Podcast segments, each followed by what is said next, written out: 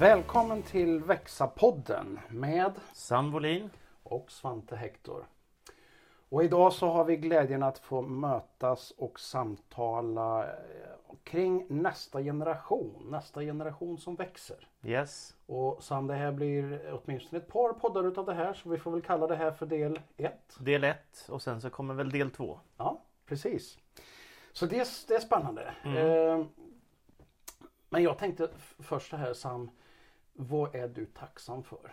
Var det inte gott att få börja där? Det är ju många forskare som säger att men om vi kan uttrycka tacksamhet, då mår vi väldigt väl. Ja. Hela Bibeln är dessutom full med liksom berättelsen av tacksamhet. Så, vad är du tacksam för idag? Dels så vaknar man ju till strålande sol. Och solen i Karlstad, det är ju ett koncept. Och för den som inte vet så var Solan en person som levde här och var med och arbetade på restaurang typ så, tog hand om människor och skapade det här ryktet som vi har i Karlstad, att solen alltid skiner här. Det var en person, men solen skiner idag. Ja, det var ju härligt med den personen för att hon var ju så glad och trevlig mot alla. Ja. Så folk uppfattade henne som att men hon sken som solen själv och fick namnet Sola i Karlstad. Ja, visst var det 1700-talet hon levde på också. Något sånt. Jag kommer inte ihåg exakt, men det var några hundra år sedan. Ja, och fortfarande pratar man om det flera hundra år senare. Det är ju helt fantastiskt. Nej, men dels det. Och sen så tycker jag att alltså det här med corona har ju varit väldigt sorgligt och smärtsamt. Men det som har hänt med oss är ju både min dotter som läser på gymnasiet sista året nu av vårdgymnasiet är ju hemma och pluggar.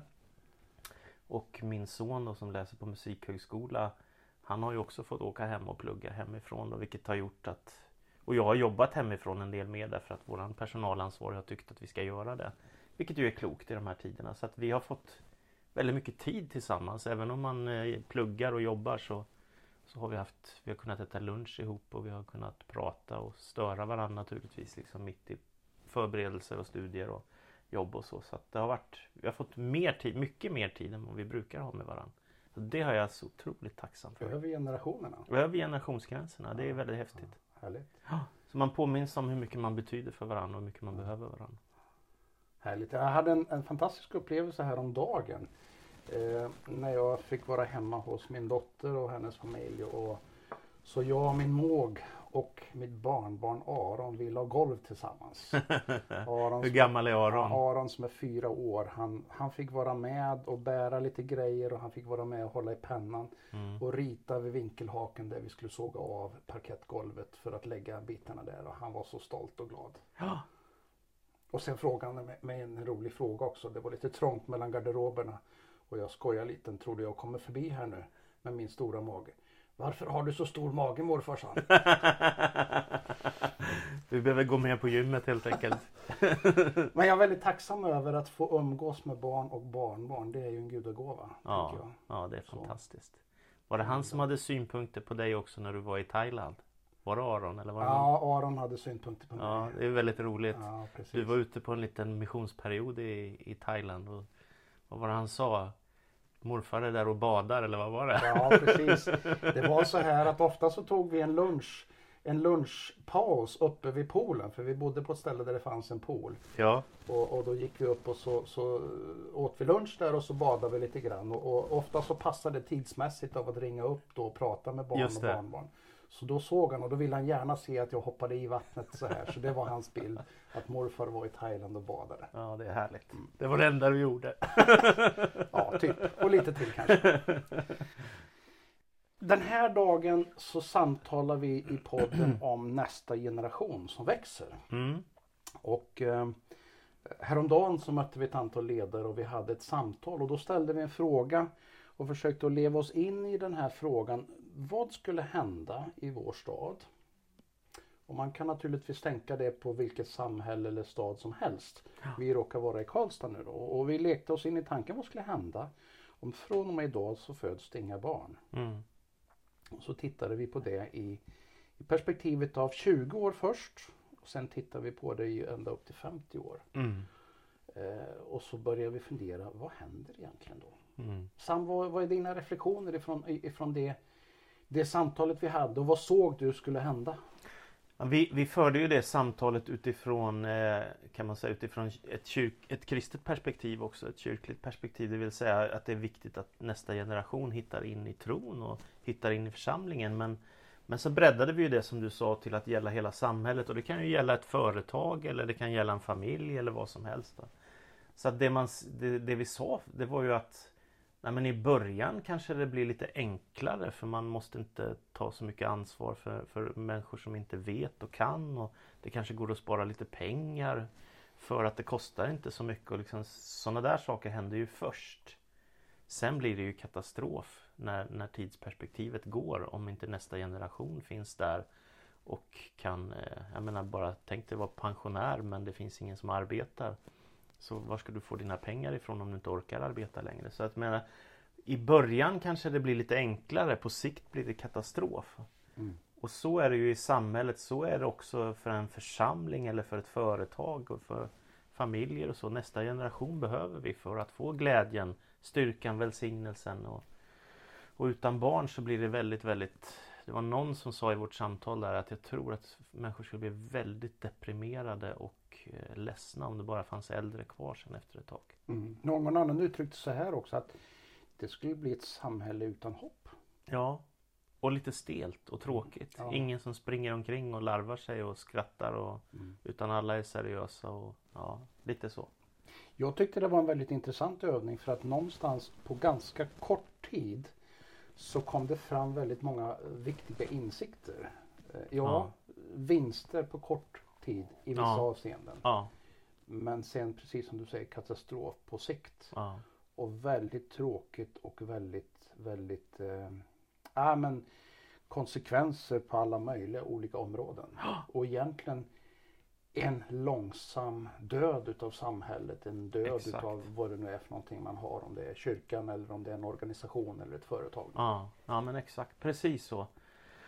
Och jag tycker ju mer man pratar om det här också, Svante, ju mer så blir det att vi har ju återkommit till det ganska många gånger i våra samtal och samlingar och vårt ledarskap i våran kyrka och så också, att alltså att det här alla generationer tillsammans är otroligt vackert. Och det behöver ju inte bara vara så att det handlar om, som du berättade förut om ditt barnbarn Aron, att man är biologisk släkt med varandra för att ha nära relationer. Utan det häftiga i en kyrka eller ett annat sammanhang, om man bygger kärleksfulla relationer, det är ju att man kan få barn som inte ens egna biologiska. Mm. Jag tror det var någon av bibeltexterna vi läste också. Mm. Där Paulus, då, en av urkyrkans apostlar, säger min son till Timotius, som ju inte är hans biologiska son, men ändå blir det så. Det där, jag tycker det är så otroligt vackert, om man tar kontrasten med barnlöshet eller med att inte det kommer barn eller nästa generation. Va? Så det blir så starkt. Och jag kommer ihåg jag kan bara säga jättekort, det är en begravning som jag var med och hade, och det var en av mina släktingar, och sen så på slutet där när det är avsked på den här begravningen, så kommer det fram en ung familj från Iran, och det här var ju en av mina äldre släktingar som har levt ett långt liv, och det var som att de hade förlorat sin pappa. Jag tyckte det var så, jag blev så tårögd och så berörd, för han hade ju inget biologiskt, men de har ju kommit från ett annat land. De har ju bara känt varandra några år här på slutet av hans liv. Men för dem var det som om pappa hade försvunnit. Mm. Och jag ser också våra invandrare här. Många säger mamma och pappa till människor som inte är deras mamma och pappa. Precis det tror jag är hemligheten med det vi håller på med som människor. Mm. Det är det här som är syftet. Att vi ska bry oss om varandra, leva tillsammans över generationsgränser och involvera oss. Vad tänker du, Svante? Jag tänker att det finns en väldigt spännande text som vi kan hämta i Femte Moseboken. Det här är en text som Mose, då, som ju var en enormt stor ledare, respekterad i flera religioner, och inte minst i den kristna traditionen så var ju Mose en föregångare. Han fick uppdraget, han växte upp i det egyptiska kungahuset under 40 års tid. Så spenderade han 40 år efter det ute i öknen och lärde sig allt om öknen. Och efter det, vid 80 års ålder, så får han uppdraget av att befria Israels folk ifrån slaveriet. Och så påbörjar de en rejält utmanande resa ifrån slaveriet och det som band dem. och sen tog det dem genom öknen, och det var lång tid där. Men i det sammanhanget så får liksom Mose en tydlig instruktion som han ger vidare då till sitt folk. Det här är viktigt, det är Gud som talar, och det här är viktigt för att ni ska få både välsignelse. Kan inte du läsa det i Femte Moseboken 6, 1-9? Det talar om generationer och det talar om viktigaste sak. Det är någonting som Jesus återkommer till. Ja. Han citerar det här när han får fråga vad är det viktigaste. Mm. Det är jättebra, jag läser. Dessa är de bud, stadgar och föreskrifter som Herren er Gud har befallt mig att lära er, för att ni ska följa dem i det land ni går för att ta det i besittning. I hela ditt liv ska du frukta Herren din Gud, så att du håller hans stadgar och bud som jag ger dig. Du och din sonson ska då få ett långt liv. Du ska lyssna Israel och vara noga med att följa dem, så att det går väl för dig och ni blir mycket talrika, så som Herren dina fäders Gud har lovat dig, i landet som flödar av mjölk och honung. Hör Israel, Herren vår Gud, Herren är en, och du ska älska Herren din Gud av hela ditt hjärta, av hela din själ och av all din kraft. Dessa ord som jag idag befaller dig ska du lägga på hjärtat. Du ska inskärpa dem hos dina barn och tala om dem när du sitter i ditt hus och när du går på vägen, när du lägger dig och när du stiger upp. Du ska binda dem som ett tecken på din hand, och de ska vara som en påminnelse på din panna, och du ska skriva dem på dörrposterna i ditt hus och på dina portar. Vad tänker du, Svante? Jag tänker att det här är en häftig text, och när du läste den här så kickade min mentor-coach-tanke igång. Ja. Alltså när jag får samtal med människor och försöker hjälpa dem vidare så jobbar vi ofta med 3 nyckelfrågor. Mm. Och det kan komma in på lite olika sätt, men vi jobbar alltid med nuläget. Vart befinner sig personen just nu? Okej, så det är första? Det är liksom första, att måla bilden utav nuläget. Bra eller dålig eller hur den är, man måste veta vart är jag just nu. Ja. Och det andra är, så försöker vi utforska, vad är det du inte är riktigt tillfreds med här och nu? Vad är det för någonting som gör att du vill någon annanstans? För det är ofta det som är orsaken till att jag har ett samtal med någon. Människor vill vidare någonstans av ett eller annat skäl. Så nuläge 1, vad har du för ord på 2? Ja, det andra är, vart vill jag? Ja, okay. Alltså, vad är målbilden? Vad är visionen? Vad är drömmen? Ja.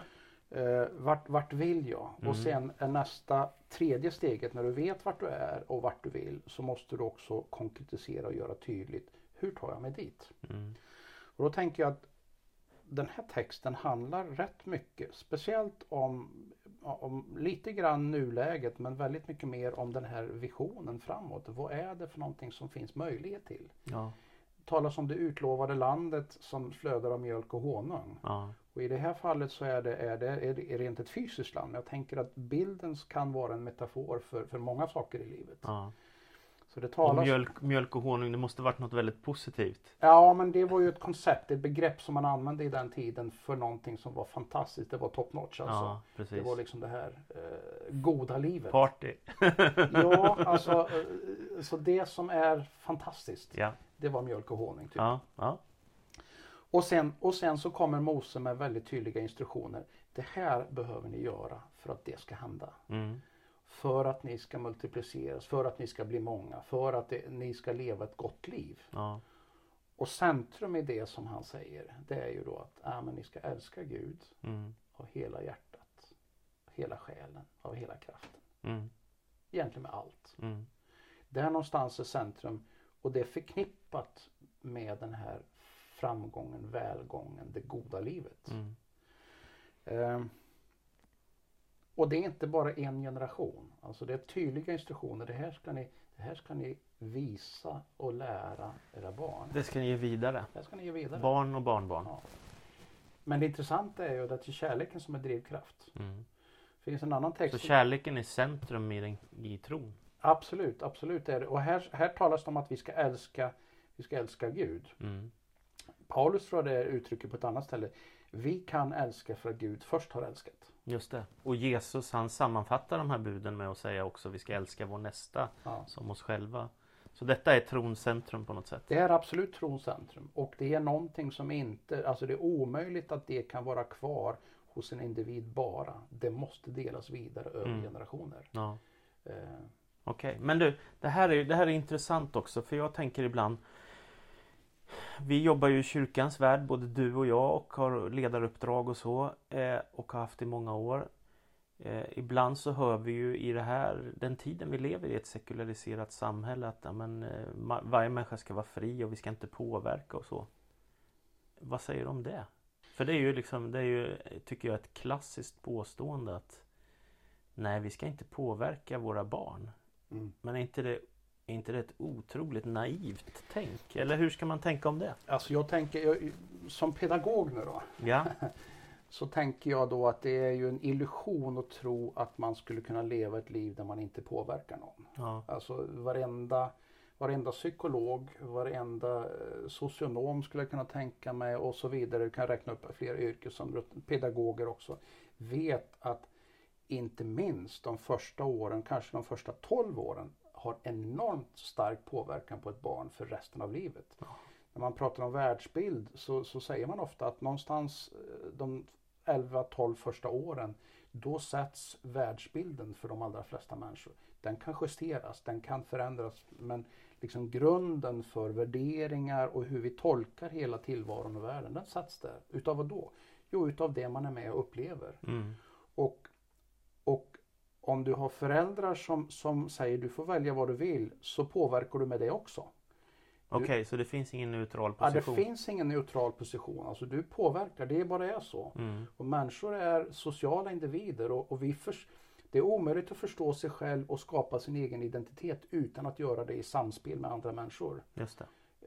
Det här är ju väl beforskat och finns långt beprövad erfarenhet kring det då. Ja. Så jag tänker att det är en märklig illusion att kunna tänka sig här att man skulle kunna leva ett liv utan att påverka någon. Ja. Det är omöjligt. Ja, det går inte. Jag instämmer till 100%. Så både samhället, vänner, skola, föräldrar, media, sociala medier och vad du vill. Alltså allt påverkar. Allt påverkar. Mm. Sen finns det naturligtvis en rågång mellan att du tvingar på den här uppfattningen eller just det. Det här. Just det. Och det ska man inte göra. När vi läser den här texten så uppfattar jag att kärleken är drivkraften. Just det.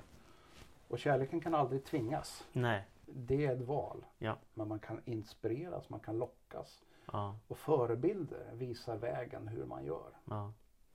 Så det betyder alltså, det du och jag tror, det är ju att alltså det här om centrum i den kristna tron och centrum i bibeltexterna är kärleken, så är det något väldigt gott vi har att ge vidare.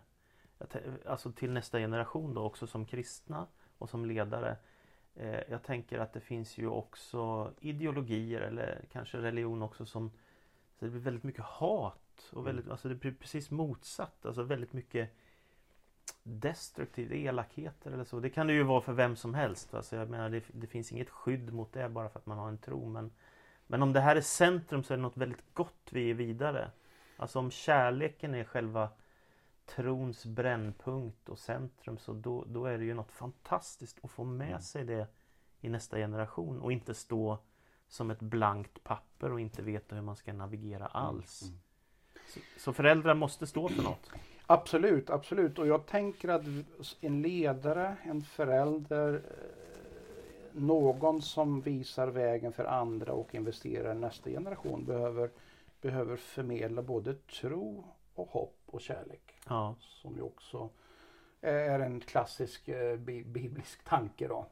Och den har vi kommit tillbaka till den från första Korinthierbrevet 13 där som Paulus skriver ganska mycket. Mm. Inte minst i de här coronatiderna att det är det här bär oss ju. Tron, hoppet och kärleken bär oss också i sådana här prövande tider. Mm. Det försvinner inte bara för att det kommer ett virus över världen. Absolut. Som är en katastrof för många naturligtvis. Absolut, och då tänker jag så här att om vi tar tron bara, så finns det flera dimensioner i den. Alltså det är klart att min tro på en Gud gör ju att livet får ett mycket större, rikare perspektiv. Ja. På vilket sätt? Jag blir ju del utav den stora berättelsen istället för att leva ett liten inkrökt berättelse eller insnävd bubbla. Ja. Men tro kan också innebära, tänker jag, att jag tror på nästa generation. Jag tror på mina barn. Ja. Och jag har förtroende för dem. Mm. Jag inser att de kommer att göra en del misstag, precis som jag också har gjort misstag. Ja. Mina barnbarn kommer också göra det, men jag tror ändå på dem. Ja. Jag tror, och det är min roll som ledare, som pappa, som morfar, eller ja, att förmedla vidare till nästa generation. Jag ska tro på dem. Ja. De kan, ja. Och förmodligen kan de göra det bättre än vad jag kunde. Ja, bra. Det är utgångsläget. Men du, hur bemöter du då? För det tänker jag också en del säger ibland när jag som kristen och som ledare också står för det budskap jag står för, så är det en del som säger, men om du säger ju att livet blir större och kopplar med Gud och du får en stor berättelse. En del säger ju tvärtom och säger, nej men alltså ibland föraktfullt, har det blivit religiös? Alltså att det blir mindre istället. Hur tänker du om det? Och den andra frågan, en del tänker jag lever väldigt mycket bara i sin egen generation. Mm. Alltså hur gör man då för att det inte ska bli så? Ta med de två frågorna. Ja, man vill börja med den sista där då. Att leva i sin egen generation tänker jag är lite historielöst. Aha, okay. Alltså det är också snävt, för att alltså vi alla föds och vi alla förflyttas i generationer. Ah.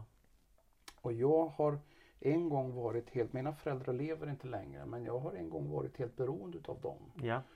Och det de har gjort för mig har påverkat mig väldigt, väldigt mycket.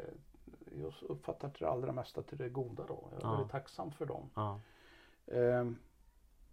Men jag, och jag kan nu då när de har gått ur den här tiden in i evigheten då, så kan jag ju minnas med tacksamhet på olika saker, handlingar som de har gjort, beteenden som de har haft och vad de har tagit med mig på.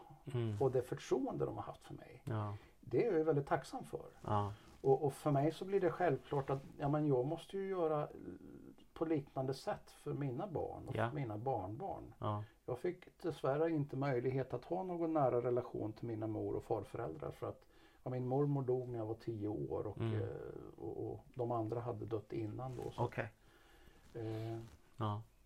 Jag minns också, jag har ett sånt fint minne från din pappa också. När jag var hemma hos dina föräldrar en gång så berättade han om att han brukar vakna på nätterna ibland. Och då hade han en särskild fåtölj som han gick upp och satte sig i. Och så bad han för sin stad och för människor som han hade kärlek till och tänkte på. Så tycker jag var väldigt fint. Mm. Ett väldigt vackert minne av din pappa.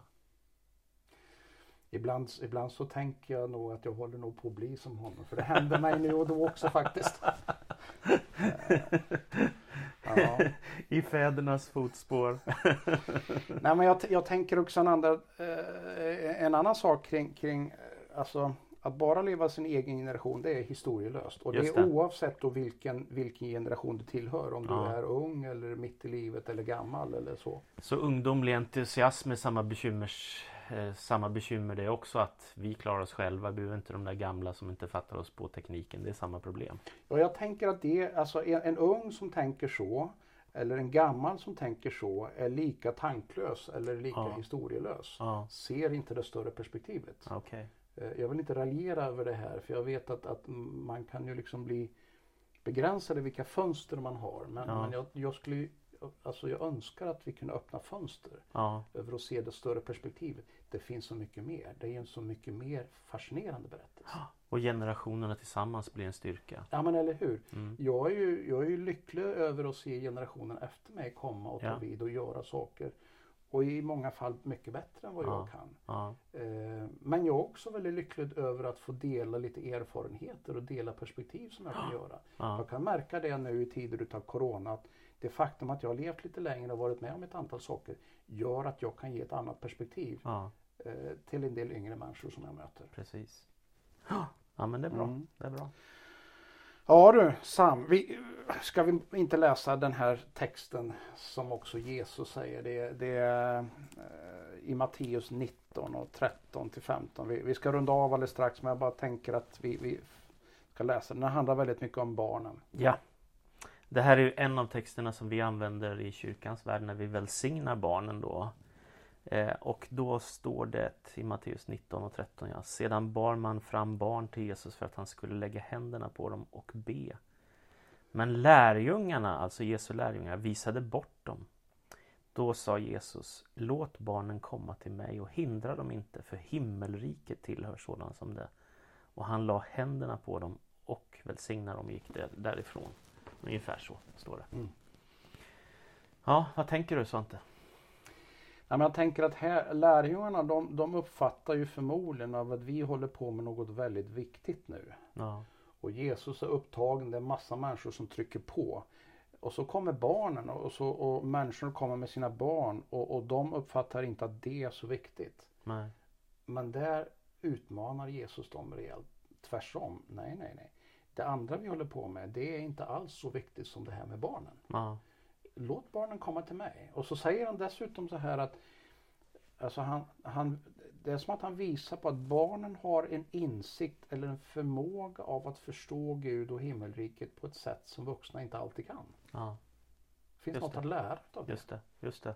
Så man kunde ju tänka så här att det skulle kunna stått i bibeltexten här att Jesus var så upptagen med att undervisa de intellektuella bland fariséerna och sadducéerna och allt vad det hette på Bibelns tid. Så att han hade inte tid med barnen. Så kunde det ju stått.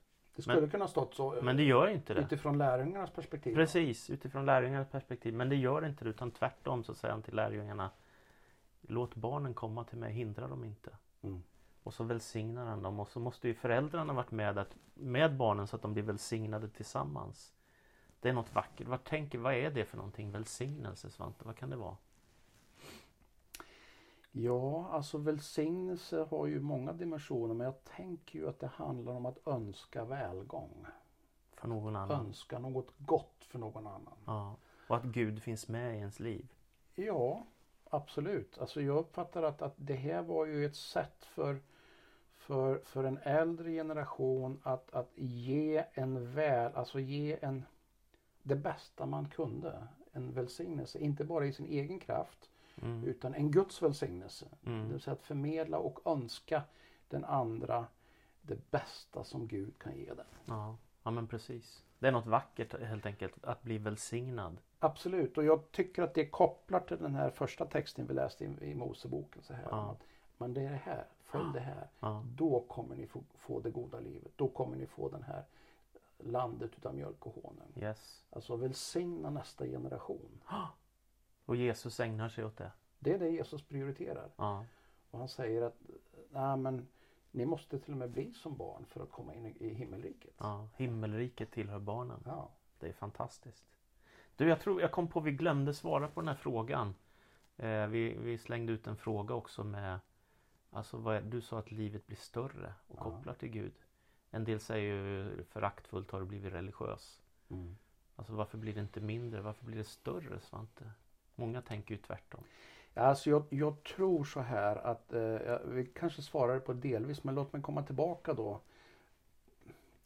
Alltså livet med Gud blir en mycket större berättelse, en mycket viktigare berättelse, en mycket meningsfullare berättelse där jag får vara del. Mm. Där jag har en plats. Jag sätter mig inte själv i centrum.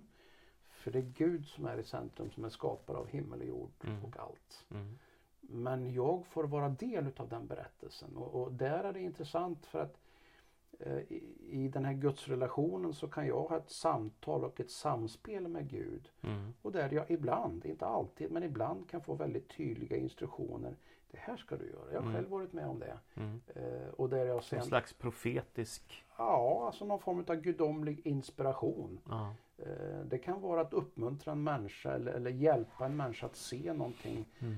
Jag har varit med om att jag har fått sån och skickat meddelanden, tagit kontakt med människor på andra sidan jordklotet. Mm. Och som mig ovetandes i min mänskliga förmåga så har det liksom träffat rätt in i det sammanhanget. Där. Mm. Så att det är ju det är ju ett äventyr. Ja. Så utan Gud blir livet mer begränsat, med Gud så en större horisont därför att det finns en högre makt att koppla till. Absolut, absolut. Och inte minst viktigt tänker jag. Det är inte hotet. Det är inte, alltså ibland i den här tiden som är nu så finns det domedagsprofeter. Ja. Det är jag inte så jätteimponerad utav. Nej. Därför att Gud drivs utav kärlek framförallt. Ja. Det, han är kärlek och drivs utav det. Mm. Och det är det som vi behöver drivas utav också. Ja, men det är bra. Det är jättebra. Så det här är något viktigt att skicka med till nästa generation. Och vi ska ju del 2 också kanske prata lite mer konkret om vad kan det innebära att ge vidare något till nästa generation om man har ett slags mentorsperspektiv och även som kyrka att sträcka, att ge tron vidare och ge stafettpinnen till nästa generation. Det får vi ta i nästa program du Sam. Ja. Så ja, du som lyssnar, om du vill hänga med på den här resan så får du komma tillbaka. Vi kommer inom kort upp med ytterligare i del 2 här då.